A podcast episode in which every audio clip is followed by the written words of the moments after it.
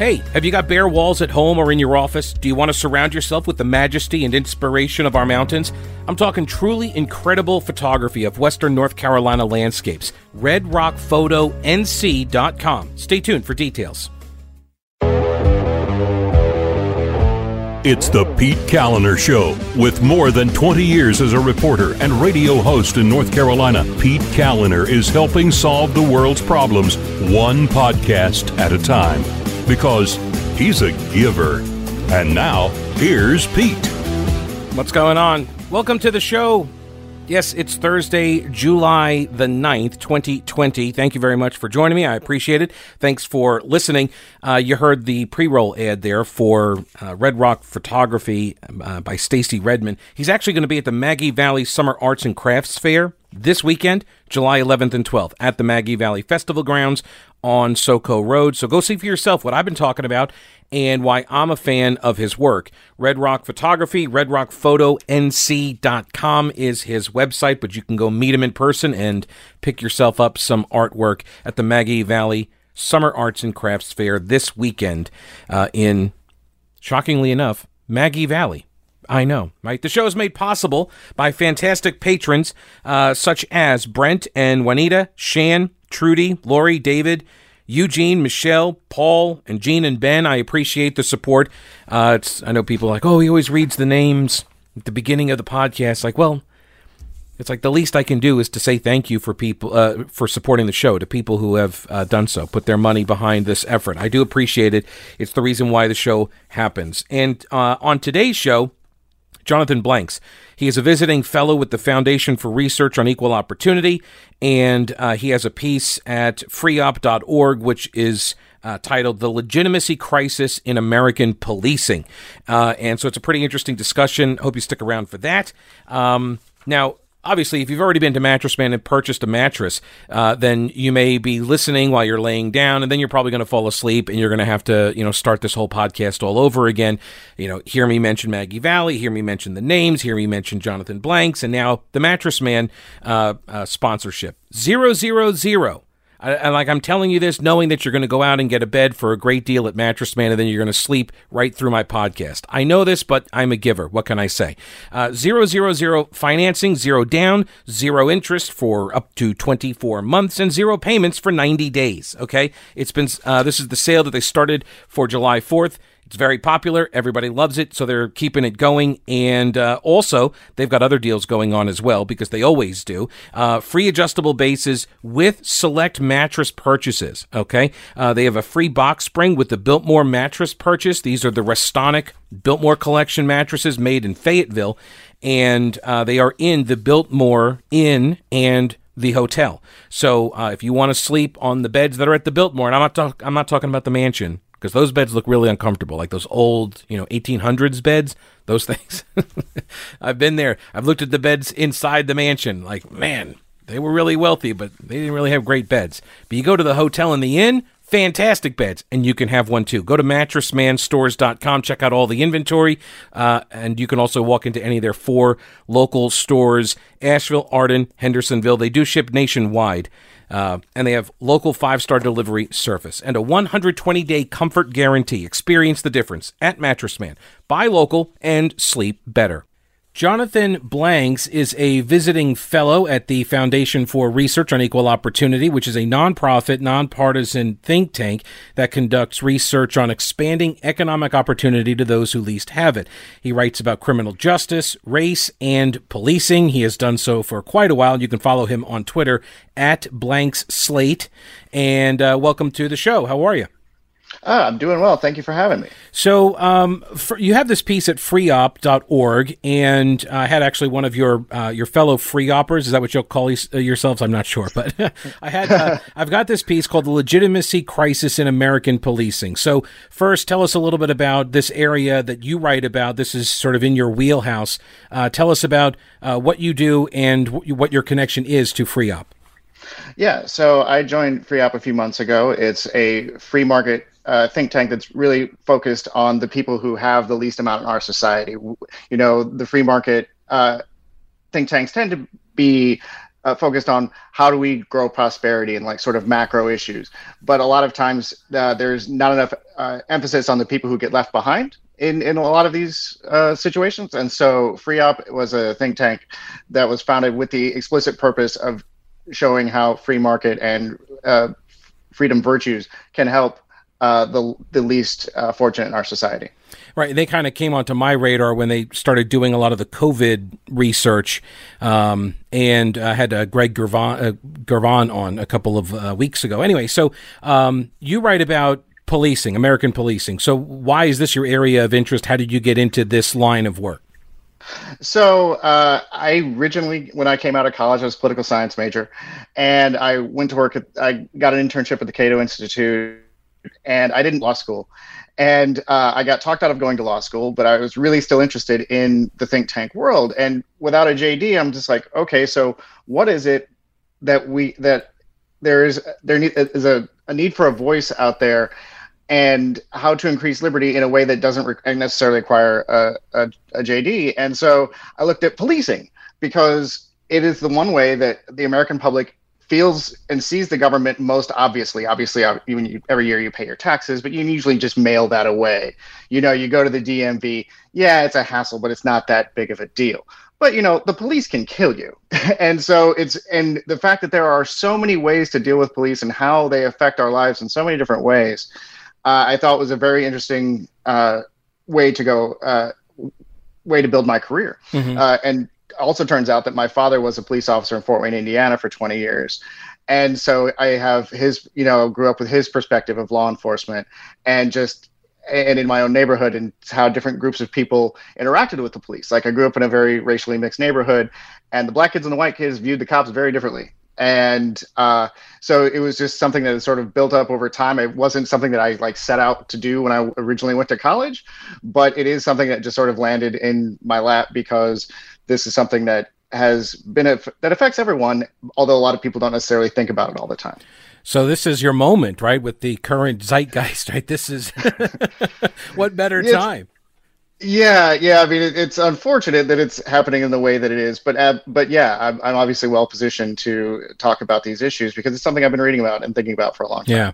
So um, one of the things I talk about uh, for, and have for years with listeners and in interviews.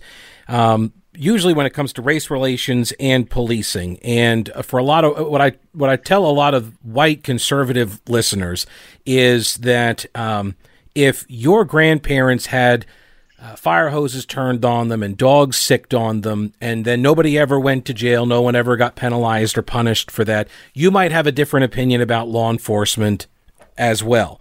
Um, and it, to, when I first, and I don't remember where I first heard that, I did not come up with that idea, but it it seems, I don't know, it seems to kind of break through. It's the way I understood it. Um, there seems to be, though, a very different understanding of law enforcement that breaks down along generally racial lines. Am I off base on that?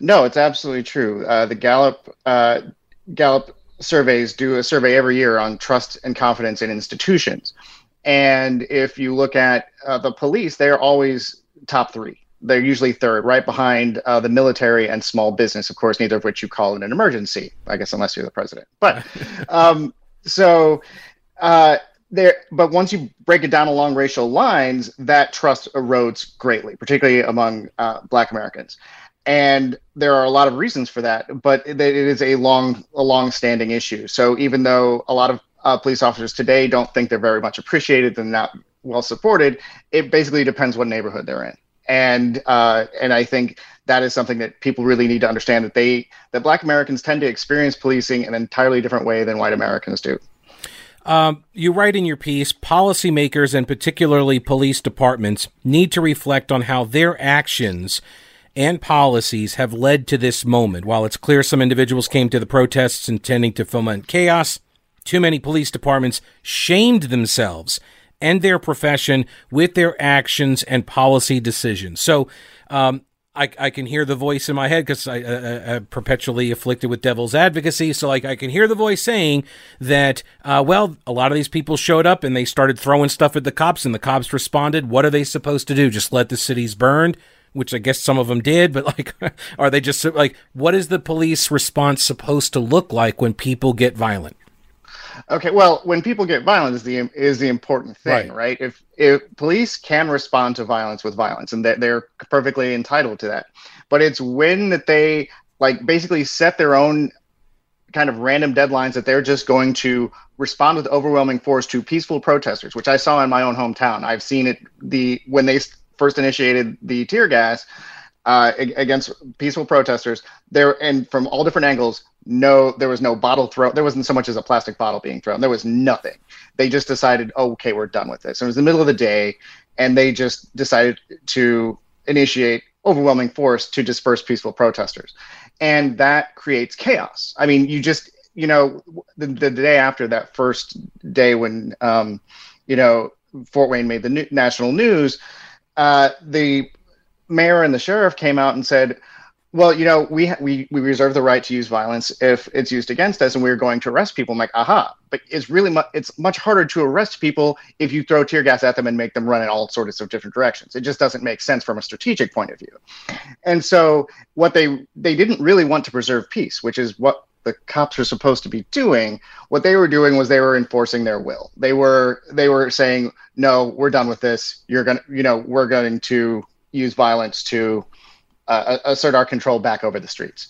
And I think that was inappropriate and handled in entirely the wrong way.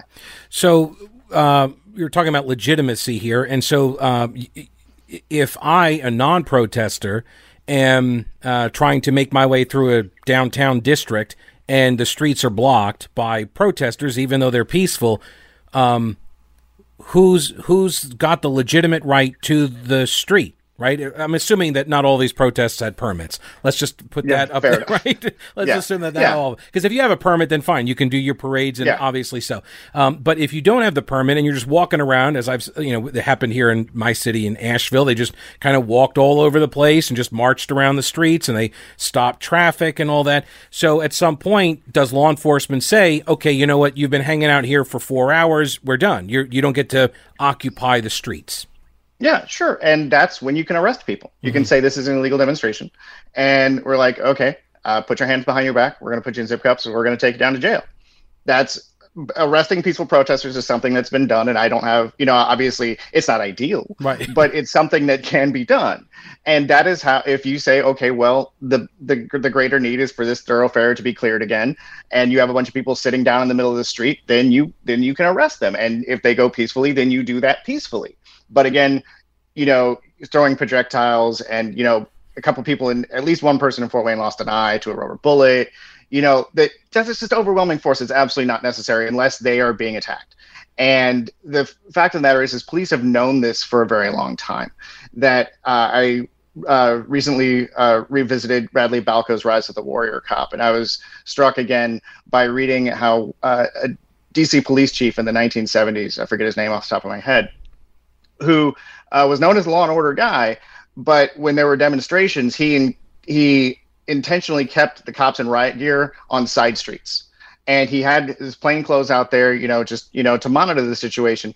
But he knew that if you come out it, with cops in riot gear, it's a very sort of putting your chest out, you know, you show of force, and it's very antagonistic. Where and that just sort of increases the, the, likelihood of confrontation. Whereas if you just have police officers who are just monitoring the situation and not, you know, not starting any guff or anything like that, that uh, pe- like uh, protests are likely to end more peacefully. And so this is something that they've known for 40 years, and at least 40 years. And yet we saw all over the country they were out in riot gear looking to start trouble and it and, and, and the police were looking to start trouble. And that that i found was just really bad strategy besides the fact that you know these protests are actually aimed at police violence. Right. So explain that. Why is it a bad strategy? So again if you're trying to maintain the peace and show the public that you are a, a you know you are an institution that is trying to enforce uh, to to preserve order and to protect individual rights overwhelming violence to peaceful protesters doesn't make any sense so if you just say, okay, now if they're making arrests, I, you know, people get arrested in protesting in DC all the time. They get sit-ins. You know, I think Susan Sarandon's been arrested. I don't know how many times in the past few past few years. You know, that is something that happens, and no one, people like me, don't come out and complain. Oh, you shouldn't be arresting those people. No, that's fine. They're they're blocking traffic. You can do that if you give them plenty of warning and they choose not to leave choose not to move.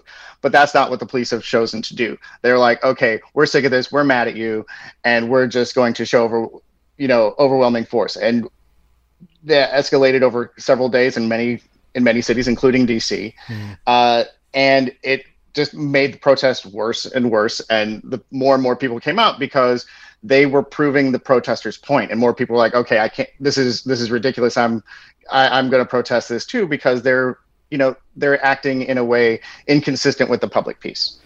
I'm curious. I know this, I don't, you didn't write about this, but I'm curious. Do you think that the lockdowns had an impact on the turnout at the protests due to like because I I viewed it as sort of the only socially acceptable mass gathering that you can go to th- those mass gatherings and it was okay, but if you went to like the reopen uh, protests, or there was a racetrack in North Carolina that was opening in defiance of the uh, governor's stay-at-home order, um, you know they were they were called reckless and you know jeopardizing people's lives and stuff. But I, there was none of that kind of scolding for the protesters, and so it seemed like okay, this one's okay. Oh, I mean, I saw plenty of protests. I mean, the scolding of the protesters, oh. but it, but, but it was, but the thing is, is I, I walked around because I live in Washington D.C. and I walked around. Uh, I, I, take a walk every day, and I sometimes I walk down near the Capitol. And so when all this stuff was really going on, I, I went down to see what what the protesters were doing.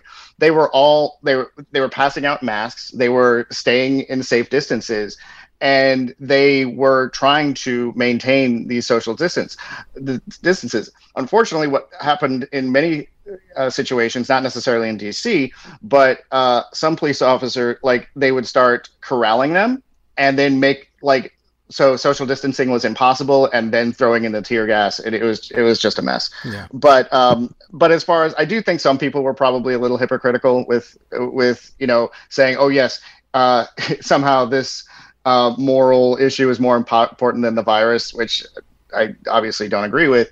Um, but insofar as like people were out there actually trying to uh, be safe about it, but sometimes the circumstances didn't uh, didn't allow that. Because I mean, obviously, you, you, see some of these protests that end up um, being dispersed and then running away and then going into people's homes. You know, that I mean, and that, being invited. It's yeah, not like yeah. they were breaking into people's homes. They they were uh, seeking refuge. Being, yeah, yeah, seeking refuge in people's homes, and then the cops go in chasing them, and yeah. it's just like what? Well, I, I guess the, I, I guess I, I was only asking in that the sense that the the lockdown sort of you know you you lock people away for three months and then say you can't leave, you can't leave, but this this one seems like okay, right? And then it kind of yeah. it, it, allows people the freedom, and there's like a, a pressure release valve that occurs. I, I, I don't know. I just because i'm I've not seen anything like it. I'm 46. I've I've not seen anything like like this kind of overwhelming turnout for uh, for protest all over the place, and some of the messages, and then with the you know the statues getting torn down and stuff. You know, there's kind of people all over the place about why they're out there protesting. So that's why I say, like, I just think I'm not sure that if everybody was still you know near 100 percent employment and uh, you know working everywhere, and not locked down, and no plague uh, sweeping the land, I'm thinking maybe they wouldn't have had the turnout, or it wouldn't have been uh, it wouldn't have been as I, widespread. I, yeah, I think that's very possible. I mean, I obviously a lot, some people have a lot more time on their hands, right. and people were feeling feeling stir crazy. I think there probably were a lot of people who, uh, you know, were probably out there for the first time and just uh, I mean, just by numbers, it yeah. didn't necessarily. there were a lot of people out there for the first time, but also because people weren't do spending so much time at work and going on about their daily lives, they actually stopped and saw what what happened. You know what happened to George Floyd and what happened. You know they got to like the information about what's going on and how you know the police you know uh, particularly in louisville with the killing of breonna taylor dragged their feet and you know the information is not coming out that sort of stuff and that and then seeing the police officers react so poorly to uh, peaceful protesters that just shows them like, oh my, this is I can't believe this is actually happening. This is my country. What's going on? I'm I'm, I'm against this too, and they go out. So yeah, yeah I, am sure it had some do you know something to do with it, but we'll have to wait for like PhD papers sure, like ten years from now, right. like studying the effect so, of in your piece, you you uh, you put reformers versus uh, abolitionists when it comes to police. Uh, the question of police abuse. You say there are two starting positions uh, for changing American policing. Uh, one is the police reform camp, and the other is police abolition. So, kind of break those down for us. What's the police reform, and like who's in that camp, and then what's abolition, and who's in that camp? So um, these are very, very broad umbrella top ways to think about it. I use for the piece. So reformers uh, take police for a given that uh, we're always going to have police, or at least for the foreseeable future, and we just need to make change the rules on how they operate for them to be better.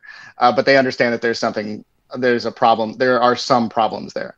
Uh, now, keep in mind, in the reform camp, you have every group from you know police officers who just want to tweak a little bit, you know, just like oh, and we want to find like more efficient ways to get policing done or we just need better training or more money or something along those lines to people who are like end the drug war you know destroy you know abolish qualified immunity that sort of stuff. But still with the assumption that the police generally function as a legitimate part of society. So i mean again academics think tankers uh, you know activists you know there are there are plenty of people. It's a pretty wide spectrum on the other hand, you have these uh, abolitionists. Um, they're kind of part of it, what's known as the prison industrial complex abolition, that basically want to remake society uh, in a way that uh, doesn't need cops and you know closes the prisons and just basically reform society from the ground up in a way that is in many ways compelling in other ways absolutely frightening. um, so uh, I have a lot of sympathies for the abolitionists. They they are the activists. They live in the communities. They are creating alternatives to policing that uh, I think are actually very positive uh, outcomes and and and um, and programs that they've done. And they're the ones that are on the ground that are f- like are forcing city council's hands to you know to to make these changes. So I think they're absolutely a core constituency of you know the the people who need to make change and they are the people who are experiencing the worst of american policing on a daily basis. Uh, they are community activists. They are the people who've been arrested. They are the people who like some i mean some people who are you know have been justice involved and have come out. Um, but at the same time they do have uh, you know some of their econ- like broader economic principles are not necessarily in line with traditional american values. One of the things um, that has come out of, uh, and, and maybe I'm wrong on this. Uh, I think the abolition movement side of this equation is that the defund police. I guess I should just ask you: uh, Is that the defund the police camp, or because like I kind of get mixed messages there too. It was you know when I hear defund the police, I hear abolition but then I hear, well, we don't mean you know get rid of it. Then so I'm kind of I'm kind of confused as to what that means. But is that the abolition camp? More or less, yes. That's um, the thing is is all of these are very fragmented groups and you have different cities with different organizations. You have different you know people who uh, are in the reform camp have called themselves abolitionists on certain on certain levels. Like if you say you know abolish vice task forces and end the drug war that makes you an abolitionist. Like okay and that in that case i'm an abolitionist but i don't think so. Um, so it's the labels are just sort of um, you know rough metrics to understand where it is. But yes defund is the defund police messaging comes from the abolitionist movement. And their idea is take money away from the police department and put it into um, different programs within the the most uh, like the uh, the hardest impacted uh, communities and you know whether that's for violence interrupters people who try and and violence before it begins. Um, I can get into that a little bit more. Uh, there, you know, whether it's mental health programs, drug, you know, voluntary drug programs, uh, education, and you know, building parks, whatever. Just making the hardest hit communities uh, better places to live. And I'm more or less for what they're trying to do. I don't think it's going to be as easy as just take X amount away from the cops and put it towards these programs. I just don't think it works uh, that that's going to have, particularly as these cities are going to see, you know, massive tax shortfalls because of the pandemic. that they're just not going to be like, oh, well, let's just start investing all this extra money in the hardest hit communities. I, I think they do need help, but it, the extra uh, arguments they're making, like cancel rent, and you know, basically more of the um, openly socialist uh, programs that they want to institute are going to scare a lot of the people who are finally in the camp. They're like, oh, okay, we need to do something about police. Right. Yeah. Let's do something. Whoa, whoa, whoa. Not that. Right. Yeah. That's too much. Right. yeah. Uh, I was like, it, it, it, they've been working for years to try and get p- people and by, and let's be explicit, white people to understand what it is that black communities how black communities view the police and how they experience the police. And now they actually have white people's attention, and it's like that's great. And they're like, and you know, socialism. And I was just like, oh, uh, yeah, that's not, most people are not going to be down for this. Have you ever seen a photo of the Blue Ridge Mountains so stunning that you couldn't look away? Well, that was me when I first saw Stacy Redmond's work at redrockphotonc.com. Stacy is from Western North Carolina, shooting landscapes for two decades after he realized life is short. You don't get time back. So do what you love. Don't regret not spending time with family or chasing your dream. His work is brilliant, striking, and easily affordable for any space. See for yourself at redrockphotonc.com. Use promo code PETE for 20% off. That's redrockphotonc.com. Have you been trying to set up or improve your business's website? It can be overwhelming for any of us. I know it was for me. So let my friend Schaefer Smith at Schaefer Smith Design help you with logos, graphics, photos, and online stores, search engine optimization, website maintenance, and security. For professional services, corporate, small business, and entrepreneurs, Schaefer Smith Design. Make your site look professional and user friendly for your customers and you so you can adapt quickly. SchaeferSmith.com. That's SchaeferSmith.com. The show is also made possible by Rowena Patton and her All Star Powerhouse team. Current events have impacted us all in many different ways, and maybe you need to sell your house, but you're thinking, I don't want the traffic coming through my house right now. Well, Rowena Patton and her All Star Powerhouse team, they've got investors ready to tour your home virtually and potentially make a cash offer, saving you the hassle and stress of buyers having to walk through your home. Start out with a video consult with Rowena Patton. She's the only agent I would call if I'm buying or selling a house. You should too. Call her today. 333 4483, mountainhomehunt.com, and start packing. The show is also made possible by Old Grouch's Military Surplus. Are you ready for disaster? Do you need some advice? Are you looking for military surplus that's real? For more than three decades, the answer has been Old Grouch's Military Surplus in downtown Clyde. It's an old school traditional store with a mix of modern and vintage items. See my friend Tim, he'll hook you up. He gets new stuff all the time, American made because it's real military surplus. Camo, shirts, hats, dog tags, gear, old Old Grouch's on Main Street, downtown Clyde, across the street from the anti aircraft gun, and at oldgrouch.com.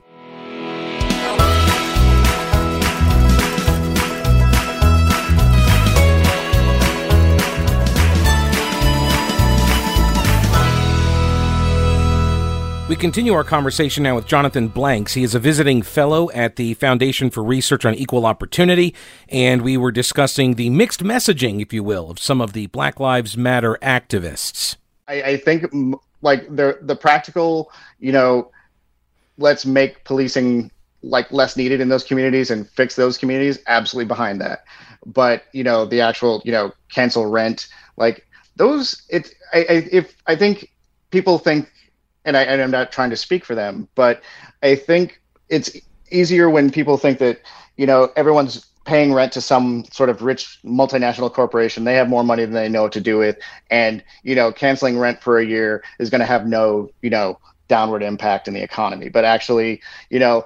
Yeah, some of those are multinational corporations, but they're also multinational corporations that have stock that are in, you know, pensions and 401ks and all that sort of thing that, you know, the economy goes. You can't just like pass the debt that way. Now, if you want to argue that we need more direct cash payments so people can pay their rent, that's an argument for the economists. Mm-hmm. But insofar as it's like cancel rent, I'm like, no, right. that's, not, that's, not, how things work. Right. right. And, and it doesn't advance the ball on police abuse reforms. Um, and, and that's sort of gets into this other uh, question. Like people say, okay, well, what kind of reforms do you want to, do you want to enact? And when they hear, you know, rent, uh, uh, uh jubilee or whatever for a year, like that's, that's not that's not in line with what you're advocating, and so now people start thinking it's a disingenuous movement, uh, and then all of the arguments can therefore get dismissed, right?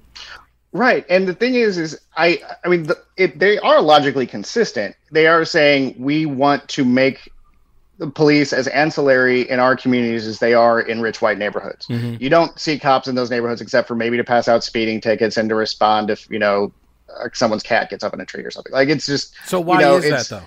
So, huh? but why is that? Why is so? Because in in Asheville, North Carolina, about uh, two years ago, there's a big argument that erupted after a police officer beat up a jaywalker, and uh, he was black, the cop was white, caught on video with the body cam and everything, and um, there was this then big fight about what to do with the policing. We're going to move it around and all this, and you had activists that were saying we don't want cops in our neighborhoods, and the the police department was saying, well, that's where the calls for service are. Like we respond to where the calls for service occur. So if you don't want us in the neighborhood, that means we're not responding to calls. Right. And so uh, the defund people will argue that most of those calls don't actually require an armed cop. You know, they could be like, if it's a domestic disturbance, it can be a family counselor. If it is a, you know, if it's someone acting weird, it could be a mental health, you know, a mental health counselor that you don't need to see, send an armed, you know, guy with the power to shoot you to every single problem that happens in those neighborhoods. And again, that's a fair assessment. And if you talk to cops, a lot of them are like, "We're not trained for this. We don't want to deal with this stuff either." Um, so there is, there are way, like there are paths to, you know, working together on this. Um, but there is a there is a larger problem where if you look at the data, evidence-based policing, that actually shows that uh, visible cops deter crime.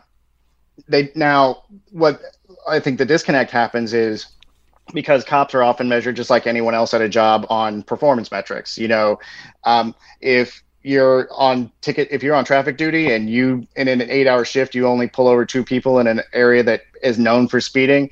Okay, you're not doing your job. You understand that. Well, the problem is if you're in a gun recovery unit, what are you going to do? You're going to go out and recover guns. How do you do that? You stop people and you frisk them, and you you know sometimes you break the law and and the case may get tossed, but you did your part of the job, and so you're going to get you know you're going to make your bonus at the end of the term or whatever.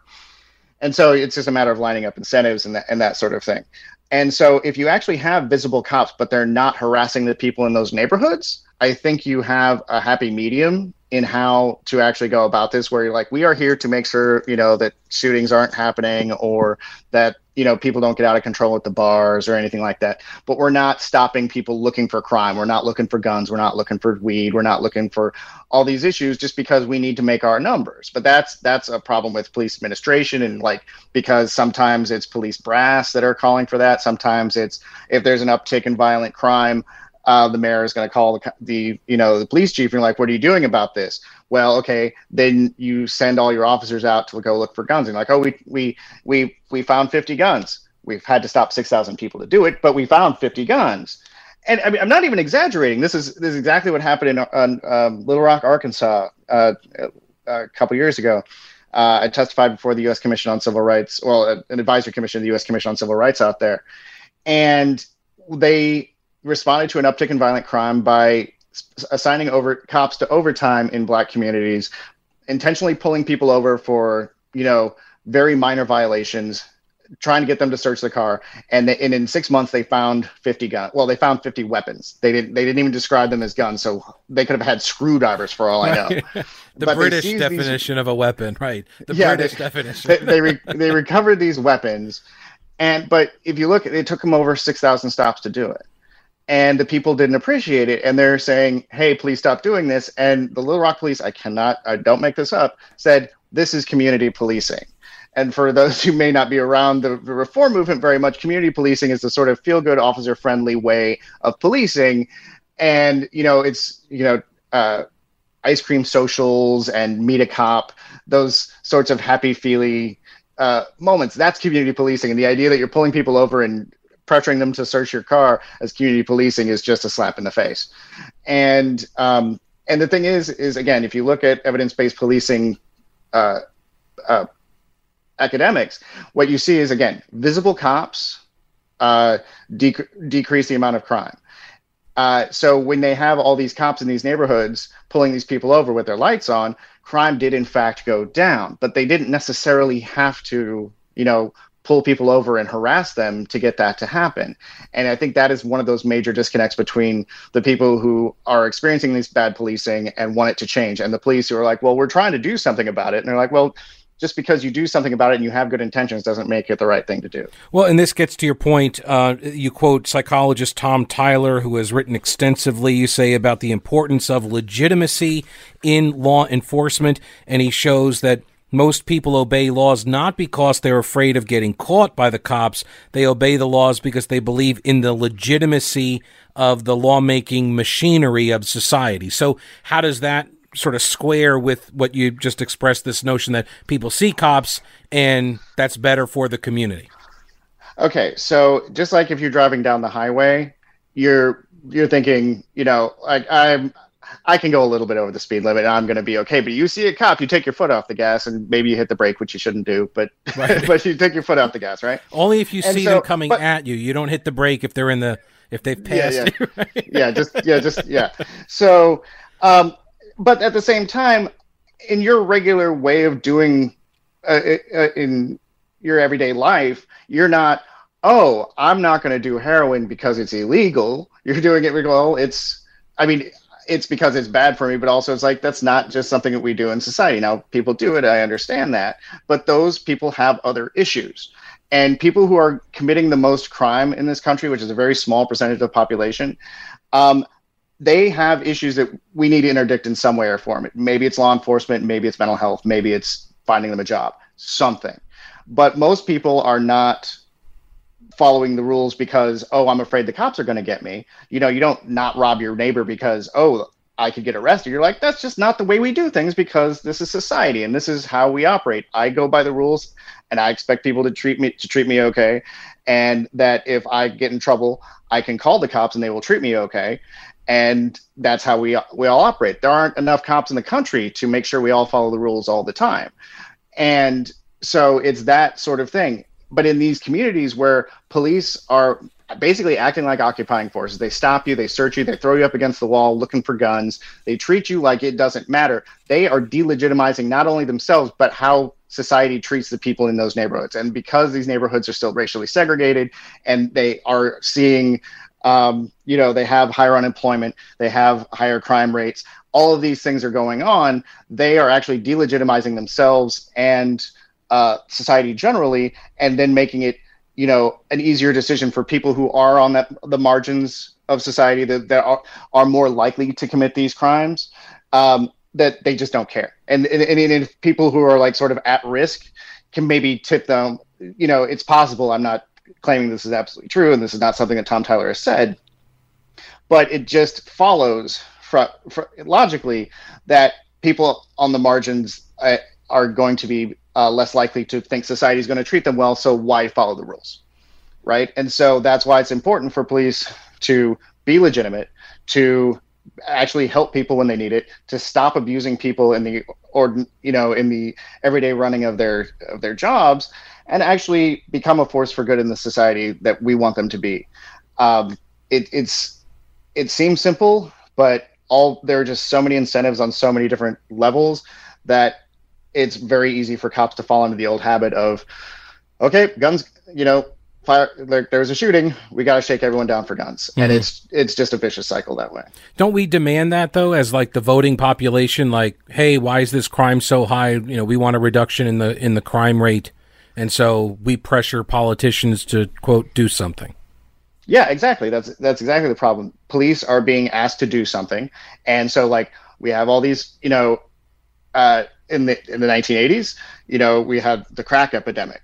And so what did we do? We threw like long sentences at crack dealers and you know, we uh, beefed up police departments and they went in and they were, you know, busting heads going out on the streets and that's what and they were using a lot of violence and um, then all of a sudden and it's not just the drug war, but it's connected to the drug war.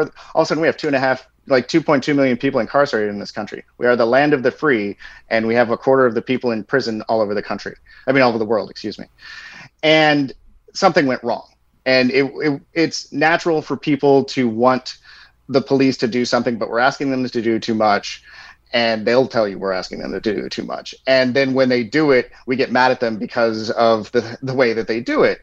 And so I understand why police feel sort of in a corner, like damned if they do, damned if they don't.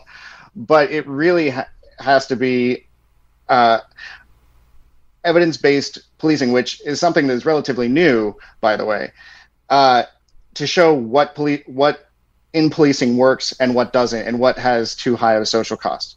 Um, what I mean by evidence-based policing, by the way, is that uh, for years cops kind of worked on hunches. You know, um, they're like, okay, well, we just start asking people and see what's going on, and and if we, we if someone uses force against us, we use force against them, and so, but there was no, you know, great academic literature behind it. When I first got into studying criminal justice, I realized that unlike every other fun- functioning part of government uh, regardless of what you think of it, you know, whether it's, you know, functioning is a loosely get, defined term. Yes. yeah. But insofar as like, if you ask a, a, a, cabinet department for data, they will give you data. They will give you all the data you want.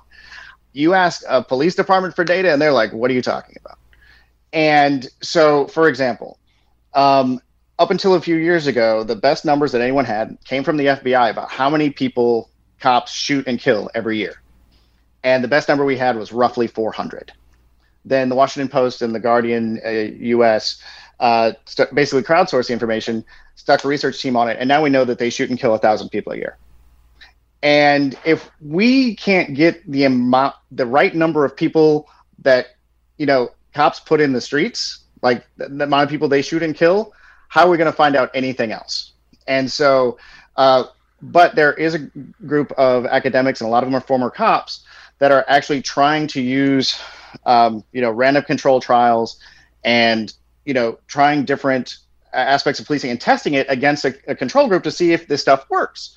And, you know, the civil libertarians would be happy to know that, again, cops, you know, cops in neighborhoods can deter crime but you know it's not necessarily that stop and frisk does mm-hmm. right that, that, that you know stop and frisk in new york where they it was an anti-gun measure they uh, they did recover 8000 guns over 10 years they stopped 4 million people to do it.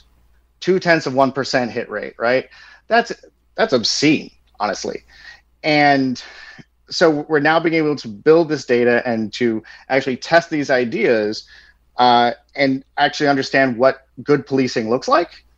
Uh, and I think that is a very uh, um, that's one of the reasons why I'm still in the reform camp because I think we are now getting the information to show what data does and how we can make policing better in a way that doesn't uh, hurt all the people that are complaining that it's that it's uh, too harmful against them. I know i have kept you way longer than I than I asked you for, but I wanted to just kind of uh, wrap up with just uh, sort of the solutions component here. Um, what is the way forward? You mentioned evidence based policing, this data collection, then using the data. What else? Because uh, in your piece you said. Um, you, cops have to uh, recognize they inflict harm onto communities, particularly black neighborhoods, uh, and uh, you said that they have to sincerely acknowledge their role in causing pain in the community, uh, and if they don't do that, their efforts are meaningless. But like, what does that look like? Okay, so um, when you have all these like neighborhood meetings, and the cops are like, "Oh, we're trying to do our jobs. We're trying to do our jobs." You have thousands of people in the street risking maiming, tear gassing, and just absolutely furious that they've been mistreated, not acknowledging that they have a legitimate point by publicly saying, okay, we've done this wrong. We have we have done this wrong and we're sorry and we're going to try and work and make it better. I don't understand why that isn't like the number one first step. Uh, here in, in DC, which definitely the Metropolitan Police Department has its issues, but if you if you go to any of their um, public events, their chief, the first one of the first things he says, he's very proud of the fact that they've reduced use of force and and reduced the amount of violence that that DC police use. And he said, you know what? In the 1990s, we had the DOJ come in and fix this department. We were too violent. We weren't doing the right things. And the thing is, is we have an independent auditor that checks every year and just shows that we're being consistent with the consent decree that made us a less violent and better police department. And kudos to them for that. And so that's step one.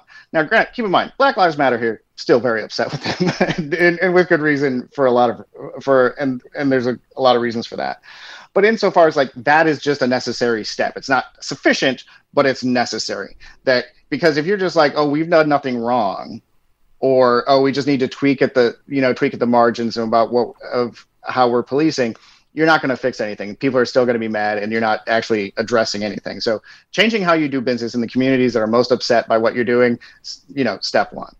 Um, step two change the incentive for the officers on the front on the front lines. Um, i've done a lot of ride-alongs here with the dc police department and most of those cops are good cops and they are trying to do the right thing and they understand that shaking people down looking for guns and drugs is not the way to do it. If you would have told 16 year old me that i'd be riding shotgun with a police department with a with a cop through a haze of marijuana smoke which is still illegal in dc well possession is fine and legal. Yeah. you know you can't smoke it outside right? Um, sometimes you have a hard time understanding that walking around but, Right. um, but just like driving through cig- marijuana smoke and he didn't blink. He was just like yeah you know that's and i asked him about it and he was just like well i mean i could i could stop and i could harass the guys and you know i don't know who had it on them who you know and then i have to go you know tally up the arrest pulls me off the street. Like who's this serving? What what good is that? And just understanding and instilling that throughout the department is I think a good thing. And and again, the DC frontline cops are pretty good about that idea of community policing. You're not looking for crime; you're actually just trying to keep people safe. Um, but that requires getting rid of like again gun recovery units. Yes, you want to respond to gun violence, but shaking people down and uh, getting and arresting them and then having their cases tossed in court because you broke the law when you're looking for those guns again doesn't help anyone. Um, and other units like that that incentivize police officers to make arrests and to stop people that that's that's a, a major harm that is going along with like regular policing. If you look at philando castile in in minneapolis again Yeah. going back where george floyd was killed he was stopped 46 times in 13 years and he had one speeding ticket for that. There was one stop sign he blew, and then the rest of them were just like ticky tack, ridiculous violations or driving without a license, which he couldn't, which he was suspended because you know he couldn't pay the fines for being pulled over so much, and it just that's predatory policing, and it's absolutely not useful. And so it's getting rid of that sort of thing. And again, um, and then the third prong is accountability. We see all these police officers who are committing violence, and they're not being held to account. They, they, um, you know, the fact that uh, in, until recently, one of the good uh, outcomes of the, all these protests or the repeal of this law called 50A in New York State, and what that law did was pr- protect the disciplinary records of all uh, cops in New York State. So uh, at one point, uh, WNYC did this uh, report where they knew that there was uh, NYPD, NYPD officer who had 50 complaints against him, and it was against the law to know his name. Like they the the the the NYPD could not release his name. And the thing is, most police officers don't have a complaint, or maybe they have one. This guy had 50 and still had a job, and that sort of legislative fix is something that the, the cops can't do on their own. And so the reformers have to be able to go into the legislatures and say, get rid of these laws. Um, you know, uh, restrict the, the power of police unions to protect these these cops from accountability. Because the thing is, is like they're not protecting the best cops; they're protecting the worst cops from any accountability whatsoever, and uh, destroying the reputations of the good ones. Um, and it, it's just that three prong that three pronged set is acknowledge you know, fix the internal policies and then change the laws. And uh, outside of that, you know, because cops are cops are reality for the foreseeable future. I, I know a lot of people want to get rid of them, but it's something that just needs to be done. I kept you twice as long as I promised I would. Jonathan Blanks, a visiting fellow at the Foundation for Research on Equal Opportunity. Uh, their website, freopp.org, F-R-E-O-P-P.org. Uh, and you can follow him on Twitter at Blanks Slate. And I appreciate your time, Jonathan. Thanks so much for being so generous with it. Oh, thanks so much. It was a pleasure. And in a related topic, have you heard of Retraction Gate? Uh, Probably not, right? Okay, probably not because I just made up the name right now. But um, you're going to hear about it right now because it's kind of related. Well, it is related, actually. Um, the authors of an often cited study about racial bias in police shootings have now asked for their own study to be retracted. Okay? They're asking for their own study to be retracted. They do stand behind the data, though, and they do stand behind their statistical analysis. So they don't have any problem with what they did, right? They stand behind the work. We didn't make any mistakes like this. This is all fine and good. All of the, the content is accurate. The data, the analysis, it's accurate, right? But we need you to retract the paper. Why? They're retracting the paper because they don't like the way it's being discussed in the media. well, okay. Particularly, they don't like the way it's being discussed in the conservative media. That's really the issue here. So here's a piece by Robert Verbruggen. He is a writer at National Review. He says, as I explained last year, the study, because by the way, the study is from last year. He says, as I explained last year, the study has been controversial because of the roundabout way that it approached the issue. It checked to see, and you'll probably remember this, we talked about it, conservative outlets were talking about the study when it was released.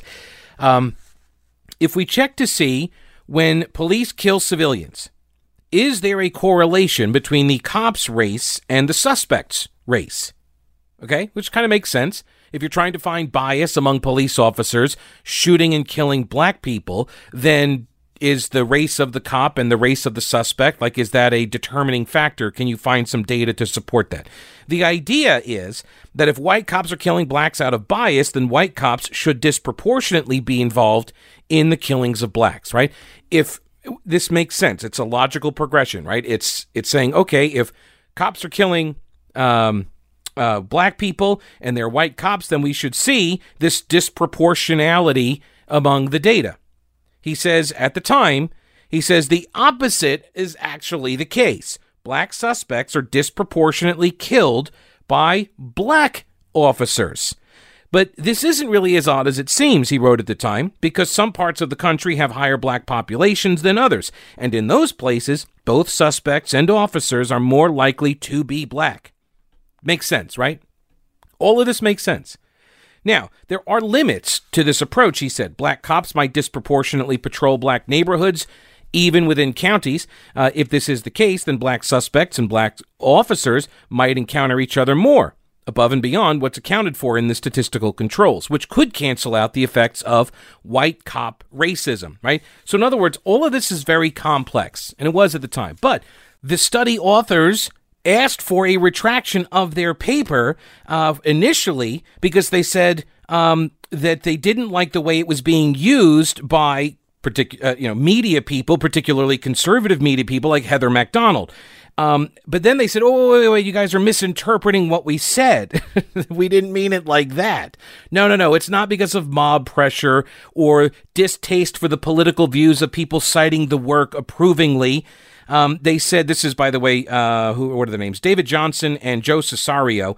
Um, they said people were incorrectly concluding that we retracted due to either political pressure or the political views of those citing the paper. Neither is correct, and so this version of our request, this amended request to retract the paper that they totally stand behind.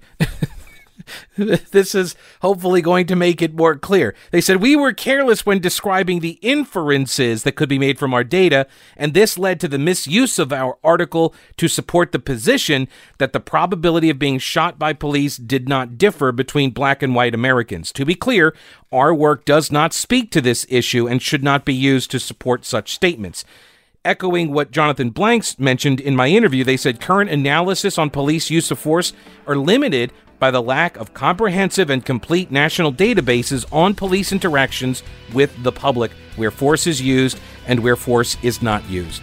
That's a wrap for this episode. Please remember subscribe to the podcast, give it a thumbs up in the reviews, and uh, think about becoming a patron of the program. You'll get cool stuff and exclusive content. Links are at thepetekalinershow.com. Uh, also in the description of the podcast here. Thanks so much for your support. We'll talk to you later. Don't break anything while I'm gone.